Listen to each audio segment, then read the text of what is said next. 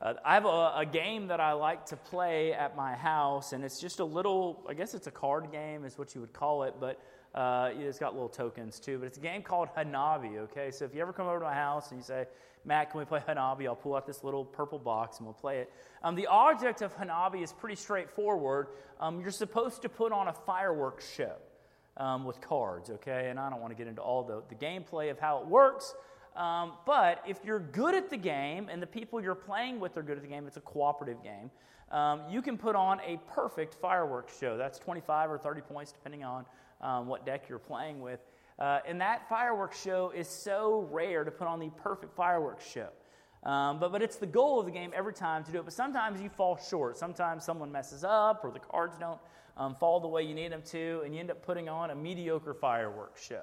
And at that point, you start blaming other people because it can't ever be your fault that the game didn't work out the way it's supposed to. I don't know about you, but I've seen some fireworks shows in my life, real life fireworks shows in my life, that have been anticlimactic, right? Like it's going and it's going and it's kind of going at a normal pace, and then it just stops. And you're like, I, I thought there was going to be like the big finale, like where you, you just empty out the storeroom and everything goes up in the air and everyone walks away like that was a satisfying fireworks show. You know, when you go to one that just ends, abruptly ends, you walk away from there pretty, pretty let down. Uh, and today we're going to talk about a story in the Bible where things don't end the way you think they should. Right? Everything going up to it looks like it's going to be one way, and then the story just, just ends. Um, and so, if you have your Bibles, open up to Mark chapter 11. We're going through the book of Mark. Um, we're now in Mark chapter 11. We'll be out of Mark in a, uh, you know, a week or 12. Um, so, we're, we're working our way through it, though, guys. So, Mark chapter 11, uh, if you have your Bibles, Mark's second book in the New Testament. Um, uh, chapter 11, we'll start in verse 1. Remember, Jesus has been working his way to Jerusalem. For the last four chapters of Mark, he's been going to Jerusalem. Uh, that's the whole point of those four chapters to prepare his disciples and the people who are following him for the big moment when he comes to the place that he keeps saying he's going. And today, he's going to get there, okay? Today, the long wait, four chapters of wait is over, and Jesus reaches Jerusalem. I want to I wanna take just one minute before I, I start, though, and say um, last week, um, Bill Whitmire preached, and Bill did a tremendous um, job uh, getting us ready for this passage. So, Bill, thank you so much. It's good to know um, that, that you're able to fill the pulpit and do so admirably, and I appreciate that. I truly do, Bill. All right, let's read Mark chapter 11, starting in verse 1. It says, Now when they had drew near to Jerusalem, to Bethphage and Bethany at the Mount of Olives, Jesus sent two of his disciples and said to them, Go into the village in front of you, and immediately as you enter it, you will find a colt tied on which no one has ever sat. Untie it and bring it. And if someone says to you, Why are you doing this? say, The Lord has need of it, and he'll send it back here immediately. And sure enough, they went away and they found a colt tied a door outside in the street, and they untied it. And some of those who were standing there said to him, What are you doing untying the colt? And they told him what Jesus had said, and they let them go. I'm going to stop here because this is the first movement of this story. We know this story. This is ultimately the story that makes up Palm Sunday, right? The, the triumphal entry. That's what my Bible titles this as that Jesus is going to take his triumphal entry into Jerusalem. And it starts with Jesus saying, Hey guys, we're getting close to Jerusalem. I'm not just going to walk in there like I've walked everywhere else for the last three years. I'm going to ride into that town, okay? So go down into this nearest little town to us, and that could be Bethany or Bethphage. We don't know which one exactly is the close town that he's speaking of. And he says, You're going to find this specific animal, and it's a colt. Um, another uh, uh, version of this, and, and, and, Matthew calls it a donkey, all right? And it's this donkey um, that no one has ever ridden on. All right, and, and, that seems kind of odd, right? That, that, that, it's a donkey no one's ever ridden on, and Jesus is just going to hop right on. I'm not a rancher. I've said this before, right? Like I'm from the suburbs. Um, uh, and I don't really understand riding like beasts of burden and horses that well, but I'm pretty sure if you just hop on a random donkey, like, like you may have some issues, right? I don't know. Maybe donkeys are naturally meek and they, they're like, whatever, we'll go wherever you want. But regardless, he says, I want you to find one that's never been ridden and bring it to me. Now, you may ask yourself, why is that detail in here? That's a good question, by the way. Thank you for asking that, DJ. So, so why is that detail in there that the donkey's never been ridden? Well, the, well, the reason is uh, Jesus, right, is the Son of God. He's the Holy One, He's the Messiah, He's the coming King of all kings. And He says, I want this specific animal that's never been ridden because if you go back to the Old Testament, the, the animals that carried the Ark of the Covenant, you know, they saddled them up and they, they yoked them together, were donkeys that had never been yoked before. So you find a couple of donkeys that have never ever had a, a burden placed on their back, and the burden they're going to carry is the holiest thing that we have right? The Ark of the Covenant, and they're going to carry the Ark of the Covenant. Jesus is saying, Look, I am the personified most holy thing now. Right? That thing that was most holy in the Old Testament has been replaced by me. I am the Holy One that we have been waiting to have. And so they go down there and they find this donkey. And I don't know what you're like with your things. Right now, uh, currently, I have a kitten at my house. And if you were to come to my house and say, hey, I would like that kitten, I have a need for it, I would say, take the kitten away from me. By the way, it's adorable. It's black and white, and it's got a little goatee. You would love it, right? It makes a great pet. If you have children, they would love to have it. See me after the service, okay? Grace, you want another cat, okay? Elvis needs a friend. All right, we'll talk about it later, okay? We'll talk later. But look, there's if you were to come and ask me for my kitten, I'd be like, sure, whatever. But if I had a donkey that was like a, something that I used for like grinding grain or I don't know, whatever it was, and someone said, I'm going to take your donkey, I would say, no, just like if you came to my house and said, hey, I'm just going to take your car. Right? Like, I don't know who you are. You're not just going to come and take my car and drive it around and promise me to bring it back. Like, we'll have a, some paperwork and some documents and maybe a notary, and then maybe I'll let you borrow my car temporarily. But, but I'm just not going to loan it to anybody. But Jesus says, Go, find this donkey and take it. And if someone asks why you're stealing their donkey, say, I have need for it. Now that's weird, right? It was weird in Jesus' time. Normal people couldn't just go and requisition animals from their neighbors or from people they passed by, right? Just like normal people today can't just walk up and steal your car. I mean, they can, but it's, it's frowned upon, right? Normal people today aren't legally allowed to take your car. But for some reason, right, like if, if, if, if a police run up to you, right, and like he's been running after some dude, and he says, Get out of your car, I need your car, right, you're gonna be like, Okay, I guess you can have my car. I don't really know what, what the, like, um, uh, you know, like where, where the law is on me telling him no in that moment. But, but I would probably give it to him, right? Like, okay, you've got a badge and a gun and you're sweaty. Take the car and go do whatever you need to do. In Jesus' day, there was only one person who was allowed to do that to take an animal and say, I'm taking this for my benefit, and that was the king. Right? The only person who was allowed to requisition an animal, a horse or a donkey or a mule or an ox, was the king. And the king could do it with anything he wanted because he owned everything ultimately. And so when Jesus is saying, is not only am I the Holy One, like the Ark of the Covenant personified, I am the king. If I say I want something, I get it because I am indeed the King of Kings, the Lord of Lords. These are titles that Jesus is beginning to tell his disciples that he's going to own. Right? Up to now, we've had 11 chapters or 10 full chapters of Jesus kind of like dancing around who he is, what his purpose is, what he's going to do. And as he comes into Jerusalem, he says, I'm going to come in as the holy, righteous king. And that's how I'm going to come in. And sure enough, he does it. The man says, What are you doing? They say, Jesus needs it. And somehow, in his spirit, the man knows, Oh, that's okay.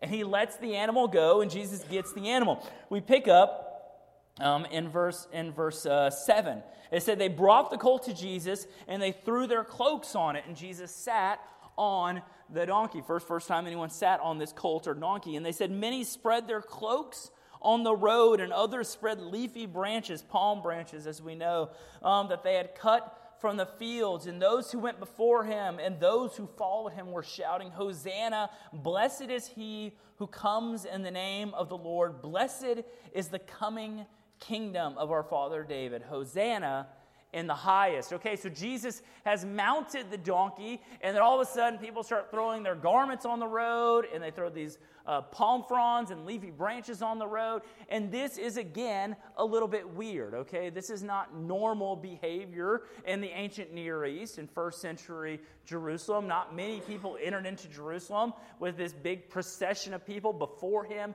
and after him shouting Hosanna, which literally means like the Lord saves. That's, that's what it means, right? Uh, and so, so you don't get this very often. This is again a reference back the, to, to one of the Old Testament kings, a guy named Jehu. Um, everyone knows the story of Jehu. No, I'm just kidding. Um, Jehu is, is a king, and when he takes the kingdom, this exact scene takes place. Men lay down their cloaks and they lay leafy branches down on the ground, and they say, Jehu is king, right? He's taking the kingdom. He, he, was, he was inaugurated king in that moment. It was a big, dramatic moment in the Old Testament to say this guy is now king. And as, as Jesus is riding in Jerusalem, these people are laying out that same thing. Not only is he the, the Holy One riding the unridden donkey, not only is he the. Um, like the king who's requisitioning things, other people are claiming he's king, right? The tension is big and bold. And if the story ended right here, we would say, what a wonderful entrance Jesus had into Jerusalem. Remember, this crowd that's around him, before him, and behind him had been with him for a little while, right? They saw what happened last week where Bartimaeus was blind and called out, Jesus, uh, son of David, heal me, right? Right? He, they, they've seen the blind man healed on the road right next to Jerusalem. They've seen other miracles possibly that Jesus done. They've heard him teach as he's been going down the road with his disciples, and the crowd is big and thick, and everyone is going to Jerusalem. But the purpose for everyone going to Jerusalem isn't just to be with Jesus. Right, the purpose, why there's a big crowd going to Jerusalem, Bill explained last week, is because Passover, this big festival, is coming on. And when Passover happened, Jerusalem would get like five times larger. Right? So if there was 50,000 people living in Jerusalem, I'm making up numbers because I don't know them, um, there would be 250,000 people living in Jerusalem, right? That's what happens to my house, right? When I got here, there was like three kids, and now there's like 98 kids living in my house. Last night, I walked into my house. This is no joke. I walked into my house last night at like 11 o'clock or right around 11 o'clock, and I opened my door. There's like a random kid in my. I don't even know this kid. That's not true. I know you, Josh. Uh, but it's like, like, a totally random kid. He's not my kid. I, he wasn't in my house when I left at 9:30, and all of a sudden there's a new random kid in my house. Not only that, there's this kitten that I told you about. By the way, if you're interested in this kitten, right, right after the service, you come see me. You would love. It's so sweet and kind. McGee's got you back there. I got a hand raised by one of the McGee boys. So it's been spoken for, but if you want to offer me more than nothing, you can you can talk to me about that. But guys, like like Jerusalem would get so huge. It would grow so massive because of all the, the people. And so everyone was going to go to the big festival celebration of Passover. And so when they got there, what happened is there was this huge crowd praising Jesus, and then everyone kind of went where they were going. Right? Like that some people would turn at the first road and go down to their, you know, their friend's house or their relative's house, and other people on the second road and other people on the third road. And this big crowd that was yelling, Hosanna, the Lord saves, Hosanna the highest, blessed is he who comes in the name of the Lord, and blessed he who inaugurates David's kingdom again. Blessed is this great king. They're all kind of just disappear. And then all of a sudden we're left in verse 11. And Jesus gets to where he was actually going. It says, And he entered Jerusalem and he went into the temple. And when he looked around at everything, as it was already late, he went out to Bethany with the twelve. And this is the story, the end of the triumphal entry. This huge, massive party, this great crowds of people, this holy, righteous king riding a, a donkey that's never been ridden, who's, who's being proclaimed king by people, who's taking on the term of king for himself. Everyone is going wild, and you go just a few steps into the city. I mean, you just go, go a half mile into the city, and Jesus walks into the temple, which is the place, right? It is, it is the holy place for the Jewish people. It was the most holy place in, in, all, of, in all of Jewish life. And it was a place where only like uh, ritually clean people could enter the outer portions of it, and the priests could only go to the inner portions of it. And Jesus walks into the temple, and all of a sudden, that crowd that was talked about one verse before is just gone. It's just vanished. This big crowd that was screaming and yelling and praising God is gone, and you just have Jesus and these disciples standing in the temple. And my Bible says, what does it say? It says, uh, Jesus looked around at everything. And what that means, uh, literally, is he gave a close and careful inspection of everything that was going on in the temple. So he, it's not like you walked in here today and you're like, oh, we've got the patriotic flowers out today, right? And then you're done. Like he looked everything over. He was clear about every detail that was going on in the temple. He took a commanding view of the temple because Jesus is going to say in just a matter of, I don't know, maybe next week, right? Like this temple, which is supposed to be bringing people from outside into the, the, the knowledge of who God is, this temple was all messed up. But the new temple's here in Jesus Christ.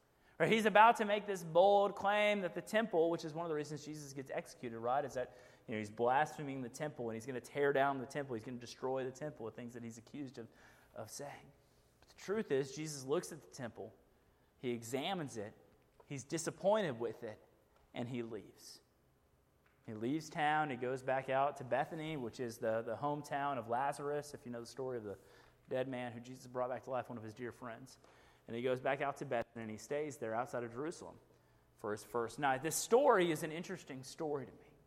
Because in this story, we have all of this exuberance. We have all this excitement. We have a crowd of people screaming and yelling for Jesus. But you know, when, when there's a moment, when there's an opportunity for them to disappear, they do. I've been a believer now uh, in Jesus Christ since I was 15 years old. So that's now 22 years. I'm getting older. Am I, am I 37? Thank you. I can't remember. so, so, I've been a believer in Jesus for 22 years now. Right, there's a lot of stuff that I've experienced in my life. And I've been in ministry for the vast majority of my time as a believer, whether with college students, youth, or now working with you guys here that I love so much. You know, one thing that I've seen over and over again, though, is that people oftentimes love the crowd that follows Jesus. And man, we join in that crowd and we scream and we shout and we're so excited about the King who's coming to take care of things. And we proclaim Jesus King, we proclaim Jesus Lord. We say, You are in charge, you are righteous and holy, and we're so excited for you. But it doesn't take but a couple steps later, and, and they're nowhere around following Jesus. They're nowhere around following Jesus. They may still be in church, right? they may be here today, but they're not really following Jesus. Not like they professed that they would. Right? Not like their mouth said they would. Like this crowd that was with Jesus, who was calling him uh, the one who saves, who's going to inaugurate the kingdom, who, who laid down their robes and their cloaks to say, You are the king. They're gone. It wasn't just that they're gone when trials come and when hard times come, they're gone when the excitement wears away. Some of us just chase after the next thing that's exciting. And we run from one exciting thing to another exciting thing, from one fad to another fad. And somewhere in your chasing of fads, Jesus Christ was a fad. He said, Oh, I can't believe that Jesus would die on the cross and save someone like me. You know, I'm still in awe that Jesus would die on the cross and save someone like me. I really am. But a lot of us, we've lost that awe. Like, of course he would save someone like me. I'm amazed that he would save someone like him. Right? Like that guy over there. Guys, you got to be careful not to be caught up in too much exuberance that you miss out on who Jesus really is.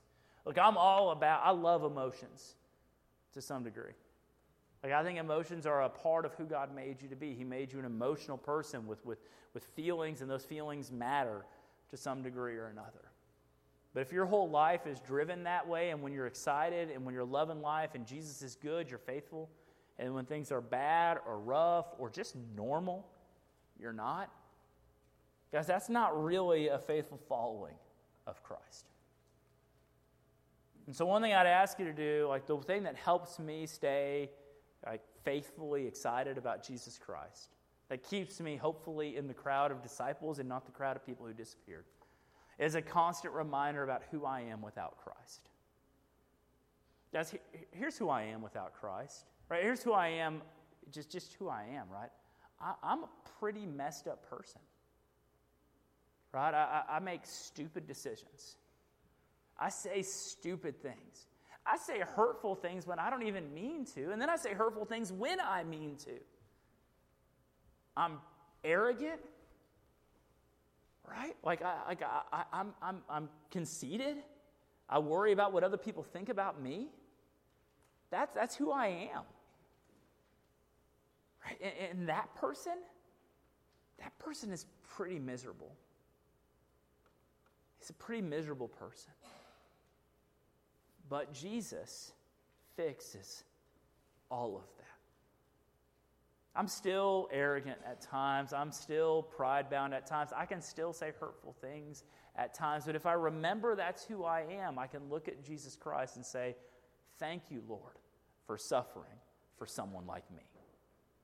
Because I don't have it together. Some people come to church and you got it together. Praise the Lord for those of you who got your lives together and you don't mess up like your preacher does. Praise the Lord for you holy, holy people. But me, I need Jesus' grace today.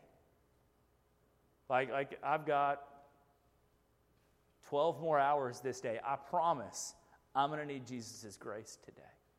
And because I know that, it keeps me faithfully saying, Thank you, Lord, for what you did.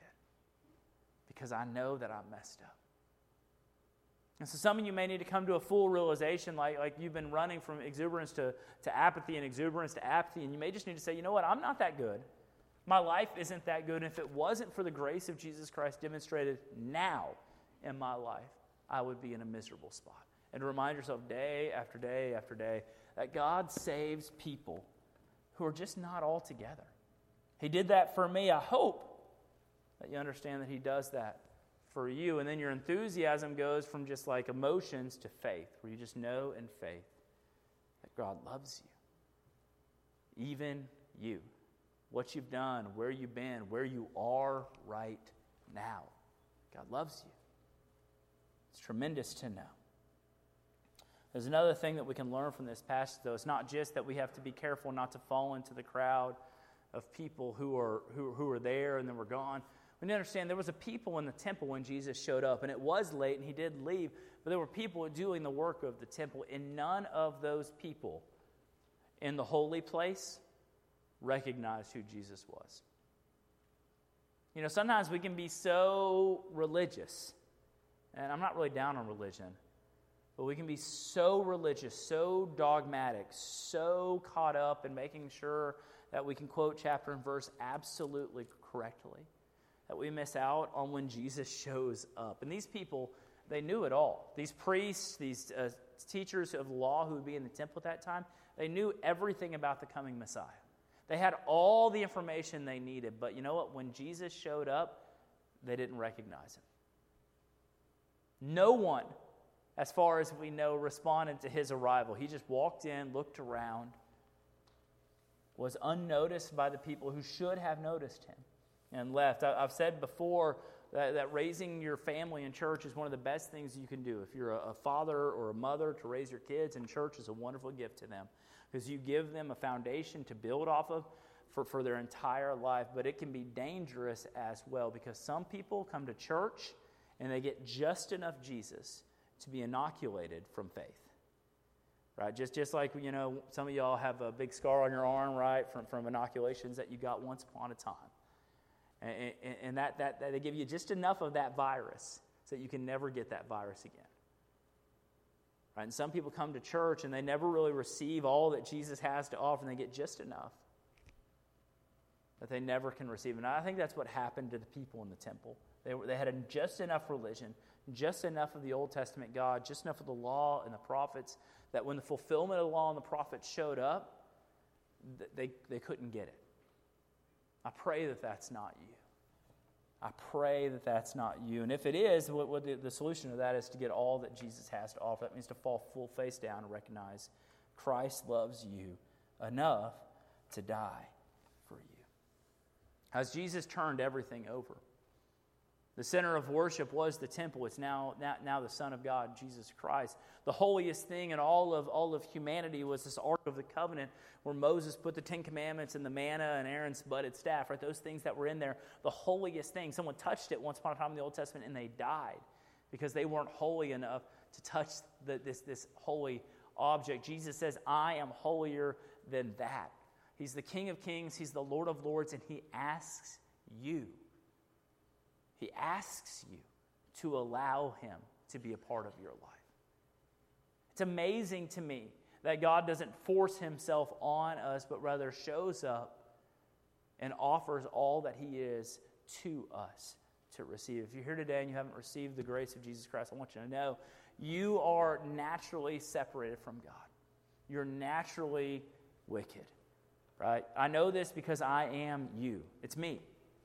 And this separation that we have from God is real and permanent. And the only way to get past that was by Jesus Christ coming and giving all that He is and all that He was to you. And He died on a cross. This is a week later. Right? Good Friday or, or uh, Palm Sunday is seven days before Easter Sunday. A week later, right? He's dead and he's rising again, conquering death in the grave, saying, You can be a part of my family. You can have victory over death. You can have victory over sin. You can have victory over the grave because you have trusted in me. Today, if you don't know Jesus Christ, I'm going to ask you trust in Christ today. Trust in Him to cover the sin problem that you have. Don't fall into the crowd of exuberance of, oh, I'm so excited about Jesus. I mean, be excited about Jesus, but be excited about Jesus through faith. Don't get caught up in the emotion of the crowd. And if that's you today, we're going to have a time of invitation. You can come down and say, Look, I, I trust Jesus Christ today. I want him to be my Lord and my Savior. I'll pray for you. We'll, we'll celebrate that. I'll high five you, and then we'll, we'll, we'll talk about what that means to follow through with Jesus Christ.